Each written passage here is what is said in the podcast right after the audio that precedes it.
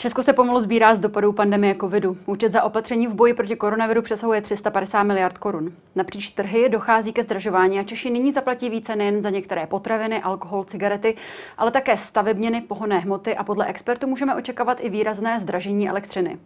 Kam a jak dlouho mohou ceny stoupat? Jak se vede česká ekonomika po tomto bezprecedentním roce a půl? Procházíme krizí nebo se už odrážíme ode dna? To už jsou otázky pro dnešního hosta Epicentra. Já jsem Pavlína Horáková. Vítejte.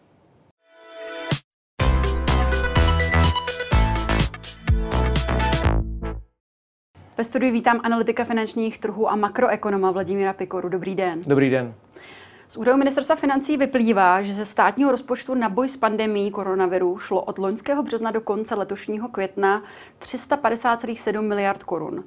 To jsou nemalé výdaje, s kterými nikdo ale dopředu nepočítal. Odkud se takovéto výdaje berou? Odkud na něj stát čerpal? No, stát se rekordně zadlužoval. Stát vydával ohromné množství státních dluhopisů, to znamená, že vlastně investorům na finančním trhu nabídl, že eh, mohou financovat stát a eh, díky tomu vydávání státních dluhopisů měl stát do takové v zásadě neomezené možnosti pomáhat tam, kde bylo zrovna třeba. Díky tomu byly takové ty programy jako třeba antivirus a podobně a díky tomu eh, ta naše ekonomika funguje stále celkem obstojně. My jsme viděli sice velký propad eh, průmyslu v loni ve druhém kvartálu a velký propad ekonomiky, ale když se podíváme třeba na nezaměstnanost, tak díky tomu, že stát vstupoval na ten trh, eh, tak eh, ta nezaměstnanost zůstala velmi nízká. Když se díváme dneska na čísla z nezaměstnanosti, tak to jsou stále velmi, velmi dobré výsledky. Nicméně já si myslím, že ne vždycky to bylo eh, úplně přínosné, protože v mnoha případech si myslím, že by eh, ekonomika potřebovala nějakou léčbu.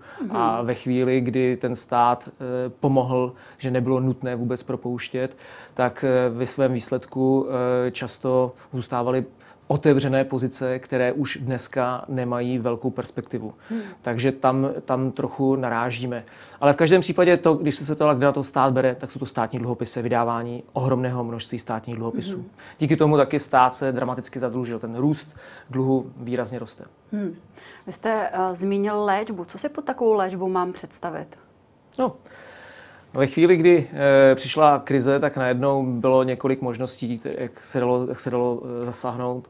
Jedna, že nebudeme dělat vůbec nic, to znamená, že všichni by ty své zaměstnance propustili. E, druhá byla ta, co zvolil stát, pardon, a tedy, že přišel s nějakým podpůrným programem a najednou byla pomoc při nájmu, najednou byla pomoc při zaměstnávání lidí, že lidé mohli dostat peníze, ačkoliv nepracovali. No a e, to pomohlo ekonomice k tomu, že najednou nebyly tak velké, nebyly tak velké tlaky na propouštění, e, nebyly tak velké tlaky na vypovídání smluv, protože najednou by vznikla ohromná tendence k tomu ukončit všechny nájmy. Tak mm. vlastně to byla ta léčba. Mm. Kdybychom se měli tedy udělat účet za pandemii, co je podle vás tou nejzásadnější cenou, kterou česká ekonomika, potažmo tedy občan České republiky, za ten boj s koronavirem zaplatil. A samozřejmě eh, hovoříme zde v ekonomické rovině. Eh, je jasné, asi se na tom shodneme, že tu nejvyšší cenu jsme zaplatili samozřejmě eh, v rámci Jasně. lidských životů, které jsme přišli. Lidské životy zde nemůžeme vyhodnocovat ekonomicky, ale tou největší cenou bylo to, že se ekonomika naše výrazně zadlužila takový deficit státního rozpočtu, jako jsme měli v loni, jako pravděpodobně eh, budeme mít letos, si nepamatujeme. Je historicky nejvyšší. Eh, ještě v roce 1996 by se do toho jenom státního deficitu vešlo hospodaření státu za celý rok. Mm-hmm. Tehdy jsme eh, celkové výdaje v roce 1996 nedosahovali toho, co dneska dosahuje samotný deficit. No, tak to byla určitě ta nej, nej, nejdražší položka. Ale pak bylo i, i řada dalších položek, které jsou špatně kvantifikovatelné a to jsou třeba e, mezilidské vztahy. Hmm. Vidíme, jak se zásadně zhoršily mezilidské vztahy, jak přibývá rozvodů, jak přibývá tlaků na, na společnost. To, co se dělo ve školství, to bylo taky. Takže je tady i řada položek, které neumíme přesně kvantifikovat, neumíme přesně říct, kolik nás to stálo, ale určitě to jsou veliké společenské náklady v tom, že prostě řada vztahů se rozpadla, nevydržela, protože ten nápor ve chvíli jsme měli online výuku tabulku ve chvíli, kdy lidé nevěděli, jestli budou pracovat, jak dlouho budou pracovat a všechno se neustále měnilo, tak to mělo velmi negativní dopad na psychiku, na e, celé společnosti. No a e, to se potom projevuje ve spotřebitelském sentimentu. Mm-hmm. E, to vidíme i dnes, že během krize ve společnosti velmi narostly úspory, se ukázalo, že nebylo možné kde pro, nakupovat, protože prostě ty obchodní centra, a obchodní centra, obchody byly z velké části zavřeny, běželo jen to základní. Eh, přitom v mnoha případech u mnoha zaměstnanců, hlavně třeba státu, eh, tam jsme neviděli žádný výpadek příjmů. No a tím pádem, když lidé seděli doma, neměli co nakupovat, tak eh, museli sedět doma, tak jim vyskočily, vyskočily úspory. Ale to jsme, po, to jsme pozorovali po celé planetě. To, to, ten samý režim nastal v Británii, ve Spojených státech a podobně. Hmm. No a to sebou přináší nyní riziko toho, že řada domácností najednou má úspory a ty úspory skončí v ekonomice a vytlačí nám inflaci.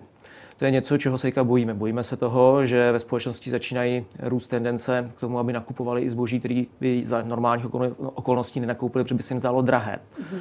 Vidíme to třeba hodně u nemovitostí, že najednou spoustu lidí si říká, hele, nemáme kam jet, koupíme chatu, chalupu, koupíme karaván, koupíme něco, co dřív třeba by se jim taky líbilo, koupili by to ale za mnohem menší cenu. Že by na to neměli a jednak proto, že najednou si říkají, ale teď bude možná složitý cestovat, teď bude možná těžký jezdit k moři, tak koupíme, koupíme nějakou tu nemovitost. Tak vidíme, jak rostou ceny enormním tempem, nezvyklým tempem. Eh, v současnosti jsme, jsme na té horní hraně tolerančního pásma centrální banky. Centrální banka se snaží držet inflaci kolem 2%. Mm-hmm. Dlouhodobě se jí to dařilo spíš pod dvěma procenty a nyní, eh, nyní jsme v té situaci, že jsme eh, kolem tří a to je něco, pardon, a to je něco, co jsme v minulosti moc neznali a centrální banka se to začala bát a proto už zvýšila i své základní úrokové sazby. Tady po sazba už šla lehce nahoru.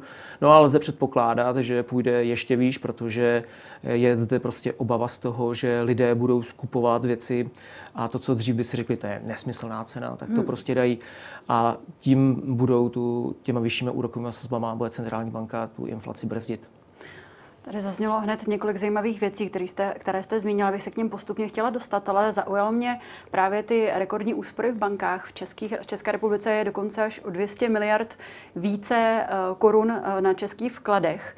Ale ne všichni občané se uspořili. Kterých občanů se to tedy týkalo? To je, to je právě to, že ta korona přinesla něco, co je velmi společensky hm, negativní a to je rozevírání nůžek. Mm-hmm. My pozorujeme, že prostě lidé, kteří třeba pracovali v gastronomii, tak ti najednou měli ohromný problém. Eh, ti, kteří byli zvyklí pracovat s turisty, také ohromný problém. Eh, dočasně měli problém automobilky, teď se jim zase ty problémy vrací, že je začínají mít opět.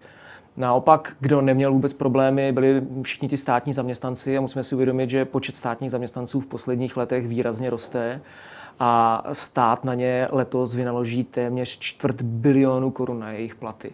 Takže tito lidé všichni těm ty mzdy vyskočili. Teda ne vyskočili, těm ty úspory vyskočily. Mm-hmm. A je to i v řadě, v řadě korporací, protože řada korporací těch nadnárodních mohly fungovat dál, měli, měli nějakou, nějaký home office a nemuselo je to nějak zásadně postihnout. Dá se říct, že když se díváme prostě na ty, na ty oblasti, které byly nejvíc postiženy, tak je to malou obchod, restaurace, hotelnictví, eh, turistický ruch a potom tedy ty automobilky tam jsme viděli to dočasně a teď se jim to vrací s tím, jak nejsou komponenty ve světě, tak eh, v současnosti mají automobilky v České republice rozpracováno několik desítek tisíc aut, kterým stačí už jenom trošku a byly by kompletní, ale stále nejsou kompletní, zejména kvůli těm scházejícím čipům. No a ve svém výsledku to tady vede k tomu, že ty automobilky omezují výrobu, eh, přecházejí na nějaký eh, pomalejší režim výroby, No a to je něco, co je velmi nebezpečné, protože my jsme země založená na automobilové výrobě a e, když ty automobilky omezují výrobu, tak omezují taky subdodávky od jiných českých výrobců. A najednou zjistíme, kdo všechno e, pomáhá automobilovému průmyslu. Ani že se nám to na první pohled nemusí zdát, že tam najednou do toho spadají takový výrobci koberečků a e, různých látek a, a podobně, že to najednou už není to, co si představíme prvotně pod automobilovým průmyslem, jako že jsou třeba světla a okna a, a motory a převodovky, ale že najednou je tam i spoustu dalších věcí a že třeba u některých firm ten automobilový průmysl netvoří veškerou jejich výrobu pro ně jako subdodávky a třeba polovinu. A najednou i ti leti mají problémy. Takže tady začíná hrozit jakýsi dominový efekt, kdy vidíme, že prostě někde eh, na cestě z Číny se zadrhne eh, kontejnerová loď a ta velká nákladní loď dorazí později a najednou nějaká továrna někde, třeba ve Španělsku, musí omezit výrobu. Ta má ale nějakého subdodavatele, ten musí omezit výrobu a postupně zjišťujeme, že to je takové velmi hustě propletené klubko té globalizace, že ty vzájemné vztahy brzdí ty dodávky a že najednou toho zboží není tolik. A navíc, co je zajímavé, je, že ono to má i jaký geopolitický rozsah, se hmm. ukazuje, že nejvíc zasažená je tímto způsobem Evropa, že je mnohem víc zasažená než třeba Spojené státy a že vlastně se ukazuje, že i ta Čína si říká, komu je ochotná více nabízet a komu je ochotná méně nabízet. Bohužel Evropa najednou není na tom prioritním seznamu a ukazuje se, že američané mají ty problémy menší, než je máme my. I když u těch automobilek to je také, tam také mají problémy s čipy a s výrobou, ale lze očekávat, že letos na planetě vyrobíme zhruba o 5 milionů aut méně, než bychom hmm. jinak vyrobili, kdyby všechny ty čipy a všechny ty, ty sub, eh, subdodávky byly dodány. Myslíte si, že to znamená, že se výroba bude tedy přesouvat potom do budoucna do Evropy, anebo se jenom ty vztahy nějakým způsobem opraví a zlepší a zase budeme fungovat tak, jak doteď? Mm, myslím si, že oboje, ale globalizace dostala určitě velký zásah. Ukazuje se, že prostě některé strategické dodávky je lepší mít e, z Evropy, i když to bude třeba o pár korun dražší a na první pohled se může říct, že ekonomicky by se vyplatilo to dovážet, tak najednou se ukazuje, že to tak jednoznačné není a já předpokládám, že uvidíme tlak na tu deglobalizaci, jo, že se ten proces, eh, který jsme tady viděli, trošku vrátí zpět, ale rozhodně si nemyslím, že by to znamenalo, že najednou přestaneme dovážet z Číny a podobně. Prostě ten, ten proces už dosáhl takové hodnoty, že eh, stále tady budou ty čínské dovozy, ale pravděpodobně v mnoha oblastech budeme mít nějakou záložní variantu, nějaký záložní zdroj, že nebude všechno pouze a jenom z Ázie. Mm-hmm. Vy jste zmiňoval to, že eh, ta jiná spotřeba nebo vyšší i spotřeba, která se pravděpodobně projeví, bude vytlačovat inflaci nebo vytlačovat ceny, potažmo inflaci. Um, mě by zajímalo, proč by měl běžný občan vůbec eh, sledovat uh, inflaci? Co vlastně inflace jako ukazatel nám říká? Inflace začíná tam problém s tím, jak se vlastně pořádně má měřit. Že optimální by bylo, aby se měřily všechny ceny v ekonomice, ale v praxi to funguje tak, že sledujeme index spotřebitelských cen, nemáme koš mnoha set položek a sledujeme, eh, sledujeme jak se vyvíjí ty, tyto ceny. Takže sledujeme, jak se vyvíjí třeba ceny brambor, ceny mrkve, ceny eh, mobilů a podobně ale nesledujeme tam třeba ceny nemovitostí, ceny, ceny bydlení.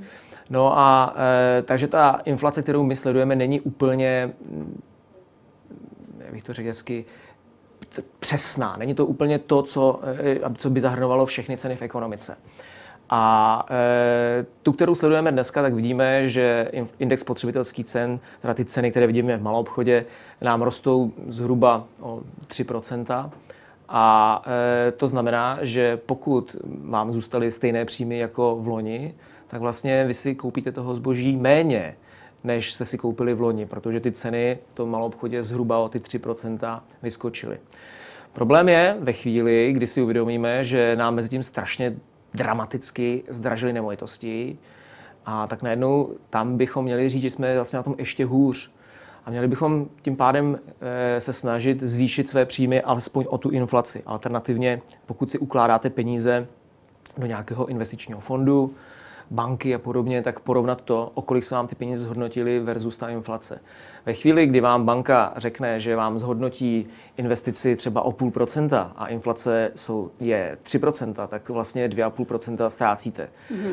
Takže co by se měl každý snažit sledovat je, aby jeho investice přinášela více než ta, než ta inflace. To je určitě prvotní. Podobné je to s příjmy. Pokud vám zaměstnavatel nesní, nezvýší eh, mzdu ani o tu inflaci, tak na tom jste reálně, reálně hůř. Hmm.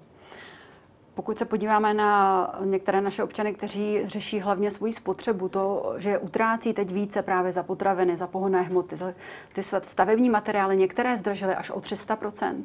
Jak moc a jak dlouho tyto ceny mohou ještě růst? No, tady je velký otazník v tom, jak se bude vyvíjet dál pandemie. Hodně lidí eh, si myslelo, že přijde eh, vakcína a my se zbavíme pandemie, najednou koronavirus nás nebude zajímat a bude všechno eh, v normálu. Jenomže ukazuje se, že tady vakcínu máme a řada zemí je už hodně proočkovaná a ačkoliv je hodně proočkovaná, tak tam přicházejí nové lockdowny. Mě třeba děsí vývoj v Austrálii, kde vidím, že Austrálie to je vyspělá, bohatá země a stále tam s tím mají ohromné problémy. Problémy hlásí taky Izrael. Problémy hlásí řada zemí a přitom jsou proočkované. A tady je tedy hrozba, že na podzim letošního roku se bude opakovat něco podobného, jako jsme viděli na jaře. A to je, to je najednou e, problém. V tu chvíli nám vzniká problém i s tím, jak vlastně vůbec tu, tu inflaci měřit, protože ve chvíli, kdy jsou zavřené obchody, tak jak je můžeme měřit, jak se zvyšují ceny, když ty mhm. obchody, když se reálně neprodává a prodává se jenom přes e-shopy, jak to musíme nějakým způsobem odhadovat, odvozovat. A je to komplikované. Takže tady je velkou otázkou, bude čtvrtá vlna. No, pokud bude čtvrtá vlna, tak nemůžeme čekat nějaký velký rozjezd ekonomiky. Tím pádem by ani ty ceny neměly až tak dramaticky růst, protože prostě eh, se nebude prodávat. Pokud by ekonomika se naopak rozjela, zdálo se, že je všechno dobré, tak najednou uvidíme eh, ten tlak na, na růst cen. Nicméně centrální banka by v tuto chvíli měla zasáhnout. Já předpokládám, že pokud by nastal tento scénář, tak centrální banka zvýší své úrokové sazby. Když jsme se dívali na diskuzi uvnitř bankovní rady České národní banky, tak tam se objevují hlasy, pojďme zvyšovat úrokové sazby až ve chvíli, kdy bude pandemie vyřešena. Dneska rozhodně vyřešená není. Hmm. My prostě nevíme, jak, jak, eh, jak se bude vyvíjet tam pandemická situace. No a pokud by se vyvíjela tak, že by se zdálo, že všechno je za námi, a že lidé mohou ty rekordní úspory utratit, tak určitě ty úrokové sazby půjdou nahoru, což bude znamenat, že budou dražší hypotéky, což bude znamenat, že se najednou ten trh nemovitostí přidusí, ten růst cen už nebude takový a um, ta inflace se sklidní. Proto já často slyším některé lidi, kteří si myslí, že prostě ceny vyskočí o 20% a podobně. To může nastat u jednotlivých drobných dílčích položek, jako jsme si říkali, třeba ten stavební materiál. Ale abychom si řekli, že to bude v průměru a že to bude běžný, že bude všechno 20% dražší, to si nemyslím. Myslím si, že v tu chvíli zasáhne centrální banka, a to nejenom v České republice, ale globálně. My si musíme uvědomit, že třeba Evropská centrální banka, to je ta banka, která šéfuje celé eurozóně, všem těm zemím, kde, kde mají euro, ať už je to Slovensko, Německo nebo Itálie, tak e, ta má v tuhle chvíli stále záporné úrokové sazby, což je něco naprosto nepřirozeného, je to proti zdravému rozumu, e, je to prostě snaha za každou cenu zachránit ten předlužený jich Evropy. Ale kdyby se ukázalo, že by ta inflace byla nějak nějakým zásadním problémem, jako že by se někdo měl bát, že, budu, hmm. Eh, že bude tady 20% inflace, tak určitě centrální banka zasáhne a přidusí to. Dneska ty centrální banky celého světa se snaží ekonomice pomáhat, aby se schopila z toho koronaviru. A tato pomoc prostě by v tu chvíli skončila. Proto tady nejsem až tak, eh, tak pesimistický, jak často slýchám takhle, takové ty hospodské řeči, když někdo sedí a vypráví, jak, hmm. jak to bude dramatický, tak já si nemyslím, že to bude až tak dramatický. Hmm. Kdo na to zdražování nejvíce doplatí? Která skupina občanů? Tak nejvíce na to doplatí všichni ti, kteří mají nějakým způsobem fixní příjem, který, který mm, roste se spožděním po té inflaci. Takže jestliže teďka budeme mít 3, možná 4% inflace, tak e, ti, kteří budou mít nárůst až za rok, Eh, nebo za dva, no tak všichni ti, eh, ti na to doplatí. Ti, kteří jsou schopni přenést ten nárůst cen i hned do svých, do svých výrobků a do své ceny práce, ti na tom budou nejméně byti. Zajímalo by mě například, řekněme, kouřící motoristé. Myslíte si, že ty, tyto zdražování pocítí nejvíce, nebo koho se to nejvíce dotkne? Kouřící motorista ten to vždycky odnesl v posledních 30 letech nejvíc. To bylo, nej, to bylo nejlepší, co šlo lépe zdanit a mm. zvýšit ceny. Motorista za prvé pořád jezdí, těžko najdete nějaký důvod, proč by nejezdil. Eh, a kuřák to samé, takže tento určitě odnese, tento odnese vždycky.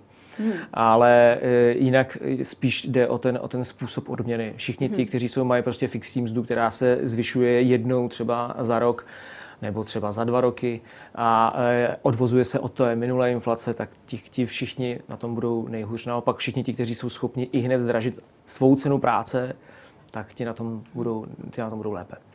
Už to tady zaznělo několikrát dneska. Jak je to tady s bydlením? Protože díky extrémnímu růstu těch vstupů uh, dochází k zvyšování nákladů na stavbu nemovitostí. Uh, šéf Svazu obchodu a cestovního ruchu Tomáš Prouza, zde ve studiu hovořil o tom, že lidé, kteří mají hypotéky, uh, takže už teď přichází do bank a navyšují si svoje rozpočty na dům. Podle jeho slov, kdo si udělal dnes rozpočet na dům, tak bude muset plánovat, že se minimálně o 30 až 40% ten jeho finální rozpočet, rozpočet ještě zvýší. Souhlasíte s jeho tvrzením a jak dlouho ten, a jak velký ten růst nemovitostí očekáváte? Tak je podle mě dneska těžký říct, jestli to bude 30-40%, hmm. to přijde jako šílený číslo, ale e, to nedokážu tuto chvíli ještě přesně říct. Máme na to moc málo dat. A abych protahoval ten poslední trend posledního měsíce, mně přijde e, přehnaný. Nemůžu to vyloučit. Hmm. E, nicméně je evidentní, že ten růst cen tady bude a bude trvat docela dlouhou dobu, protože to klubko těch vzájemných vztahů je prostě extrémně zašmodrchané. Hmm. A e, zase, abych tam dával mnoho let, to mně se přijde divné v tom smyslu, že si myslím, že se najdou alternativy, že prostě pro řadu věcí zjistíme, že dokážeme vyrobit taky bez Ázie, bez, e, bez nějakého importu. Jakmile budeme v té situaci delší dobu, tak, tak tady vznikne konkurence. Čas nám vlastně nahrává. Ale e, v nejbližším roce to klidně, to klidně být může. A ty nemovitosti rostou poměrně e, závratně už ano. několik let. Jsou podle vašeho názoru momentálně nemovitosti v České republice nadhodnocené? Mohli bychom vůbec očekávat, že ta cena půjde někdy do budoucna i dolů? Určitě. Hmm. nadhodnocené jsou stoprocentně, o tom není potřeba pochybovat. Eh, myslím si, že v průměru se můžeme bavit, že to bude někde kolem 20, možná i 25 eh, Ten nárůst je značný, eh, ale že by nám měl dojít nějak, přijít nějaký propad, když si vezmeme poslední finanční krizi, tak tehdy ty nemovitosti poklesly, ale týkalo se to třeba jenom bytu. Ty byty zaznamenaly propad zhruba o nějakých 10-15% a pak docela brzo eh, se vrátili tam, kde ceny původně byly. Mm. Ale co bylo zajímavé, že stavební pozemky vůbec neklesaly v té poslední krizi.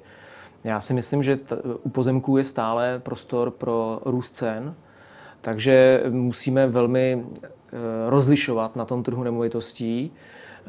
E, některé věci jsou sice nadhodnocené, ale ta poptávka je tady tak vysoká stále, že, že si nemyslím, že by měla přijít nějaká dramatická korekce. Když se hmm. podíváte zpětně za posledních 30 let, tak investice do nemovitosti nebyla nikdy špatnou. Hmm. To samé platilo o zlatu. Ani teď není špatná eh, investice do nemovitosti při za takto vysokých cen? To, je, to se musíme hrozně rozlišovat, jak která konkrétně. Samozřejmě hmm. vždycky najdeme nějakou, u které řekneme, že to je špatně. Ale když se na to díváme z většího nadhledu, tak já si myslím, že i když dneska nakoupíte a porovnáte to s cenou, která přijde třeba za 20 let, tak se ukáže, že to, že to stále nebylo špatný. I když prostě tady může přijít nějaká korekce, mm-hmm. tak ten propad se stále vyplatí. Když se díváme na, na ceny do světa, díváme se, že porovnávat třeba u nás to, co bylo před rokem 2000, složí to byla ta ekonomika v transformaci a to nebylo, nebylo standardní, ale když se díváte na ceny třeba v Americe a v Británii, tak prostě vidíte permanentní tendenci růst. Proto když se mě lidé ptají na to, jak šetřit na důchod, tak říkám, a máte vlastní bydlení? No jestli nemáte vlastní bydlení, tak si nejdřív pořiďte vlastní bydlení a pak šetřete na důchod. Mm-hmm. Jaká je tady budoucnost českého bydlení? Jak budou uh, bydlet dnešní mladí lidé? A měl by v tom stát udělat něco? Měl by nějakým způsobem pomoci? No, mladí lidé by měli eh, podle mě zejména se snažit získat své vlastní bydlení, nebydlet v nájmu. Mm-hmm.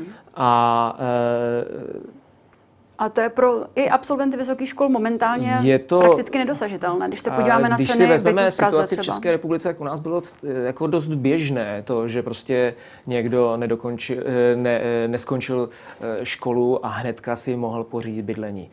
Třeba Já už dneska jsem z tohoto pohledu starší ročník a pamatuji období, kdy jsem eh, začínal chtít žít s přítelkyní a, a hypotéky začínaly, byly teprve v plenkách. Ne, ještě na ně skoro nikdo nedosáhnul. Ta situace se začala výrazně zlepšovat až v posledních 10-20 letech. Během toho, eh, během socialismu to samé. Lidé taky měli problém mladí dostat se k bydlení. To je prostě situace, která je pro Českou republiku eh, taková jako z většího spolu z posledních 100 let dost běžná. Mm-hmm. Že mladí lidé musí počkat a nemohou, nemohou hnedka si říkat skočím, eh, skočím a koupím si novou nemovitost. To byla výsada, která, kterou přinesly hypotéky a ta je tady relativně, relativně mladá. No a e, co by měl dělat stát? Stát by měl zejména dělat všechno pro to, aby se stavilo co nejvíc. To znamená vymyslet e, systém e, nikoli podpory, Eh, že budeme dávat speciální úvěry na to a na ono, ale systém, aby eh, se stavilo co nejsnáze. To znamená minimální množství razítek, minimální množství byrokracie. Když se podíváme na to, jak dlouho trvá sehnat si všechny, všechny, všechna potvrzení na výstavbu v České republice a v některých i rozvojových zemích, tak vidíme, že prostě my jsme na tom daleko hůř než oni. Eh, I za, jsme v tomto žebříčku i za těma rozvojovými, na to, že za těma vyspělýma zeměma. Takže já si myslím, že jde o minimalizaci byrokracie spojenou s výstavbou. Eh, minimalizaci toho, aby to vám neustále do výstavby mohl někdo vstupovat a říkat, vy tady nemůžete stavit, protože tu ekologické důvody, tu nějaké jiné důvody, prostě co nejjednodušší stavební zákon, aby se dalo stavět velmi rychle. A v tu chvíli eh, nebude ani pro toho developera ten projekt tak drahý, že dneska vlastně mu v něm leží peníze dost dlouho, tak v tu chvíli eh, by ty, ty byty nemusely být až tak vysoké, jako jsou dneska. Mm-hmm. Takže rozhodně eh, je to na straně legislativy. Nemyslím si, že je nutné vymýšlet nějaký nový program na rozdávání peněz. To si myslím, že na to stát nemá. Stát je v tuto chvíli předlužený. Ale co si může dovolit je, že prostě to stavební řízení bude mnohem rychlejší. Hmm. Když ještě na chviličku zůstaneme toho zdražování, zmínila jsem tady, že uh, uh, roste cena jak potravin, tak pohonných hmot, uh, stavebních materiálů. Uh, někteří odborníci varují před tím, že i elektřina bude zdražovat. Uh, cítit, cítíte to také tak? No, lze to předpokládat. Eh, my vidíme, že cena ropy výrazně vyskočila, protože v loni byla na nenormální situaci. V loni jsme v jednu chvíli měli zápornou cenu, cenu ropy. Záporná cena ropy to je něco úplně bláznivého. To prostě najednou se ukázalo, že nebylo tu ropu už kam dávat. A tak najednou proto krátkodobě byla záporná. Dneska vidíme opačný trend. Dneska je naopak očekávání toho, že planeta se schopí a bude spotřebovat více ropy než v minulosti a tím pádem eh, cena ropy začíná růst a my dlouhodobě vidíme, že eh, mezi ceny energií se neřadí jenom elektrická energie, ale i ropa, plyn a tak dále. No a eh, takže lze očekávat, že i to, mm, ta, ta elektřina bude dražší. Mm-hmm.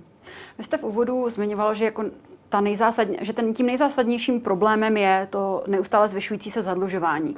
Ehm, když se podíváme konkrétně na čísla, tak ehm, v roce 2020 ten deficit byl ve výši 367,4 miliardy korun, což je o 338,9 miliard více než rok předtím. Ano. Ehm, jak velký problém představuje to neustále navyšování toho schodku? Představuje to zásadní problém. Představuje to problém takový, že když si pro, promítneme tu trajektorii očekávaného zadlužování státu, tak jak ho dneska plánuje ministerstvo financí, tak eh, hrozí, že v roce 2024, eh, to znamená už za tři roky, dosáhneme na 55% HDP, co se týče mhm. dluhu. No a to je, eh, to je fiskální brzda, kdy najednou by ze zákona měl být stát donucen k tomu, aby začal hospodařit vyrovnaně. To mhm. znamená, že najednou by mělo přijít nějaká razantní změna. Pravděpodobně by to byla kombinace zvýšení daní plus snížení výdajů. No a zvýšení daní, když se díváme na, na daně České republice, tak my je některé jako nízké nemáme. My je máme už tu chvíli docela vysoké. Ne, že bychom měli nejvyšší, to ne, je mm. řada zemí, které mají, eh, které mají vyšší, ale když se podívám třeba na země OECD, tak jsme eh, podle těch dat eh, těsně, těsně nad průměrem, takže jsme takový jako normální, co se týče těch, těch, eh, těch daní. No a co se týče výdajů, tak najednou pravděpodobně by nebylo na různé neziskovky, na různé dotace. Všechny tyhle ty projekty by musely být škrtnuty. Mm-hmm.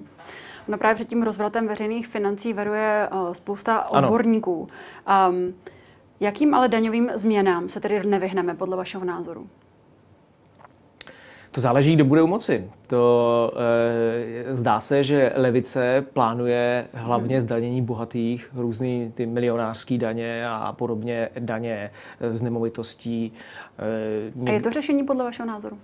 Podle mě to není řešení, protože problém není v daních, problém je ve výdajích. Mm-hmm. Já nevidím problém na straně příjmu státního rozpočtu, že si myslím, že prostě má solidní, ale že ten stát je moc veliký, že máme rekordní množství státních zaměstnanců. Eh, oproti eh, roku 2017 jich máme o několik desítek tisíc víc, než jsme jich měli v roce 2017, ale já nevidím, že by stát fungoval lépe. Mm-hmm. Že bych najednou si mohl říct tak. A to jsem rád, že teda máme víc těch státních zaměstnanců, protože to pocítím v tom, že máme lepší silnice a máme lepší eh, já nevím, dopravní obslužnost. Já to necítím nikde. Mm. Já mám pocit, že to jsou docela vyhozené peníze oknem. Eh, takže to je jedna položka, která mě hnedka napadá. Druhá položka, která mě hnedka napadá, je, když se podívám na fotbalovou asociaci, jak si lítá soukromými tryskáči a pak zjistím, že ze státního rozpočtu, pokud si dobře pamatuju, čerpá 550 milionů. A říkám mm-hmm. si, mhm. jo, musí to mít? Co kdyby tam mhm. neměli? Co kdyby tam bylo místo 550 jenom třeba 50? A nebo nic? A takových věcí je celá řada, kde stát prostě na něco přispívá a na první pohled všichni řeknou, hurá, to je dobrý, to chceme, že všichni si řeknou, že fotbal je krásný sport, ať, ať jdou peníze do sportu. Ale pak najednou, když zjistíte, jak se s těmi penězi nakládá, tak si řeknete, tyjo, a je to vůbec potřeba?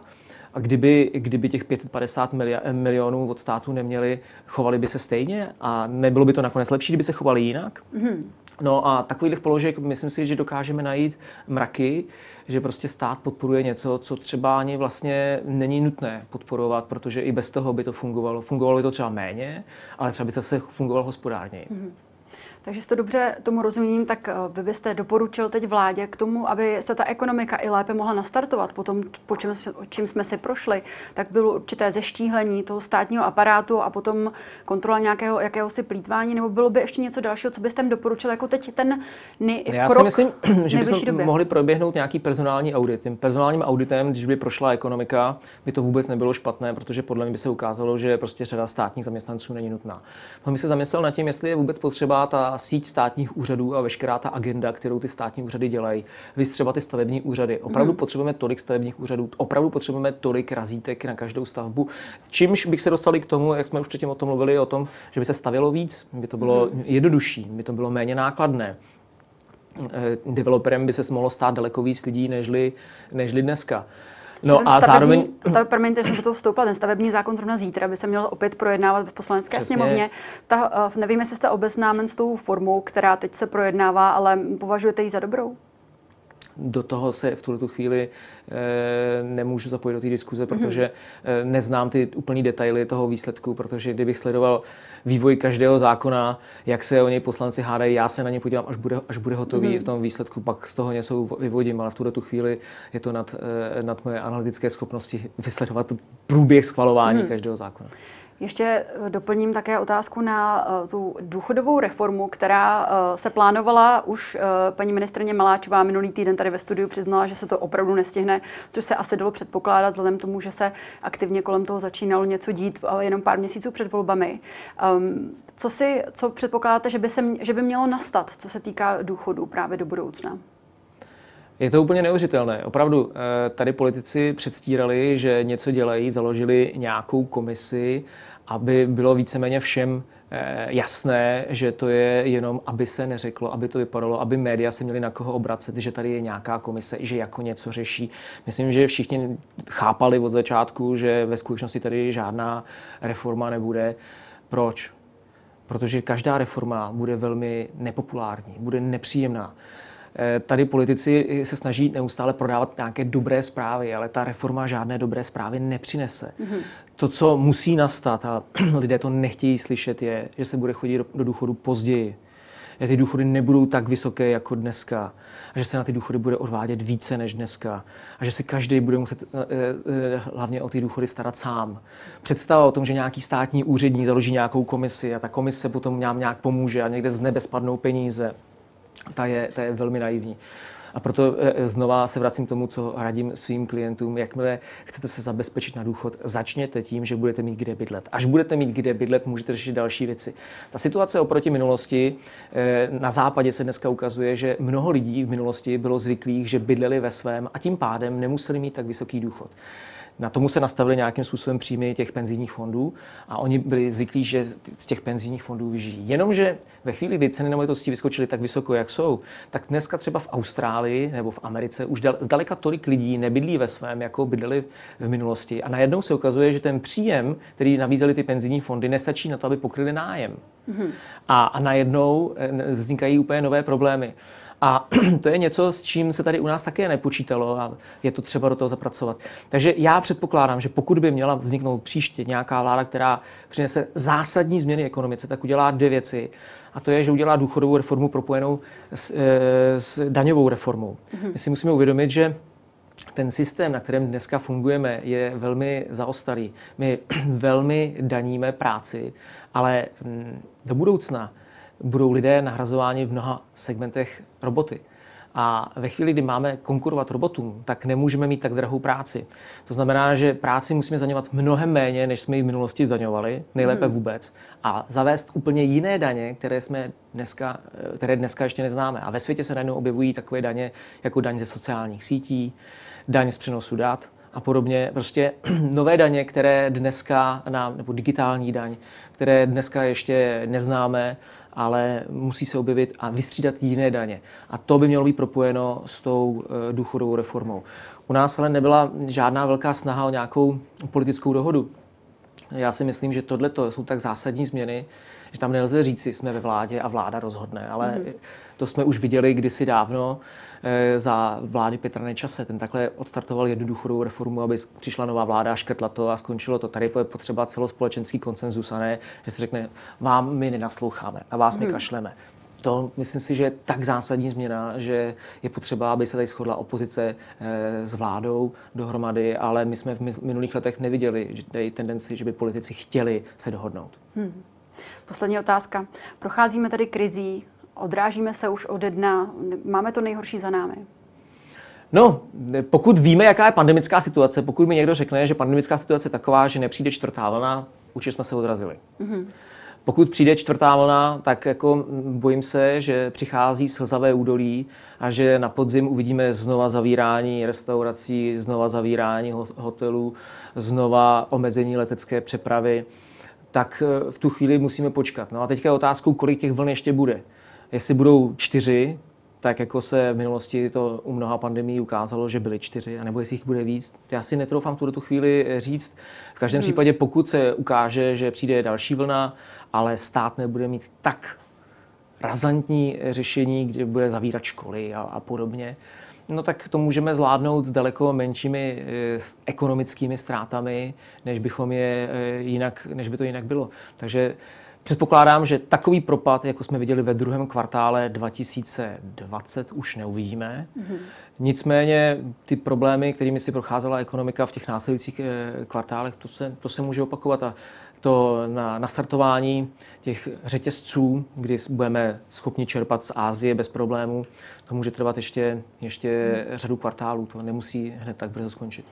Já jenom uh, Ekonom Lukáš Kovanda mi tady ve studiu vysvětloval, že se mám představit jakoby ten deficit, to zadlužení ehm, jako kuličku hovnivála a českou ekonomiku jako toho brouka hovnivála, který tu kuličku před sebou tlačí. A dokud je ten hovnivál dostatečně silný a kulička eh, ne tak obrovská, takže je to vlastně v pořádku, ten deficit a ta ekonomika pořád to jakoby zvládá. Myslíte si, že česká ekonomika je pořád ještě silným hovniválem? To záleží na globální, eh, na globální náladě. Pokud bude eh, na této planetě pořád přetrvávat ten názor, že jsme zadlužení, ale nedělá to žádný, žádný problém, to jsme viděli v posledních 30 letech téměř neustále, tak v tu chvíli o nic nejde. My můžeme tu kuličku před sebou tlačit dál. Mm-hmm. Pokud to všem dojde k věci, že najednou v našich hlavách začne ten červík navrtávat a říká, ale a je to vůbec platitelný? A má to vůbec smysl? Nebylo by lepší s těma penězma někam utéct? Nebylo by lepší vůbec už tomu, tý stát, tomu státu nedůvěřovat, protože on musí zbankrotovat. A pokud tohle to se začnou říkat lidi, a to hlavně v těch západních zemích, kde se více investuje, ne v České republice, ale hlavně v Americe, no tak eh, tím eh, vzniká riziko, že najednou lidé řeknou, hele, my už nechceme počovat státu. Mm-hmm. A je konec a v tu chvíli přichází, přichází velká krize. Přichází ta krize důvěry, přichází ta krize, že už státy nebudou schopny financovat ty své ohromné projekty.